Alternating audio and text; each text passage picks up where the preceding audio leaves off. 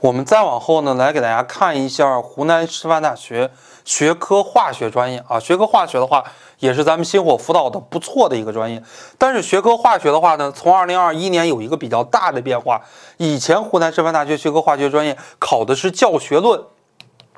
就是不跟不考跟化学相关的东西，只考跟教学相关的东西。但是从二零二一年之后是有一个比较大的变化的，考这个普通化学，还有新编普通化学，就考化学方程式啊相关的东西。所以报名的人数大大的减少啊。以前每年可能会录取十几个人，但是这两年的话呢，就是录取六到八个人左右。非全日制的话呢，每年也录取五个人左右。这是学科化学啊，考湖南师范大学。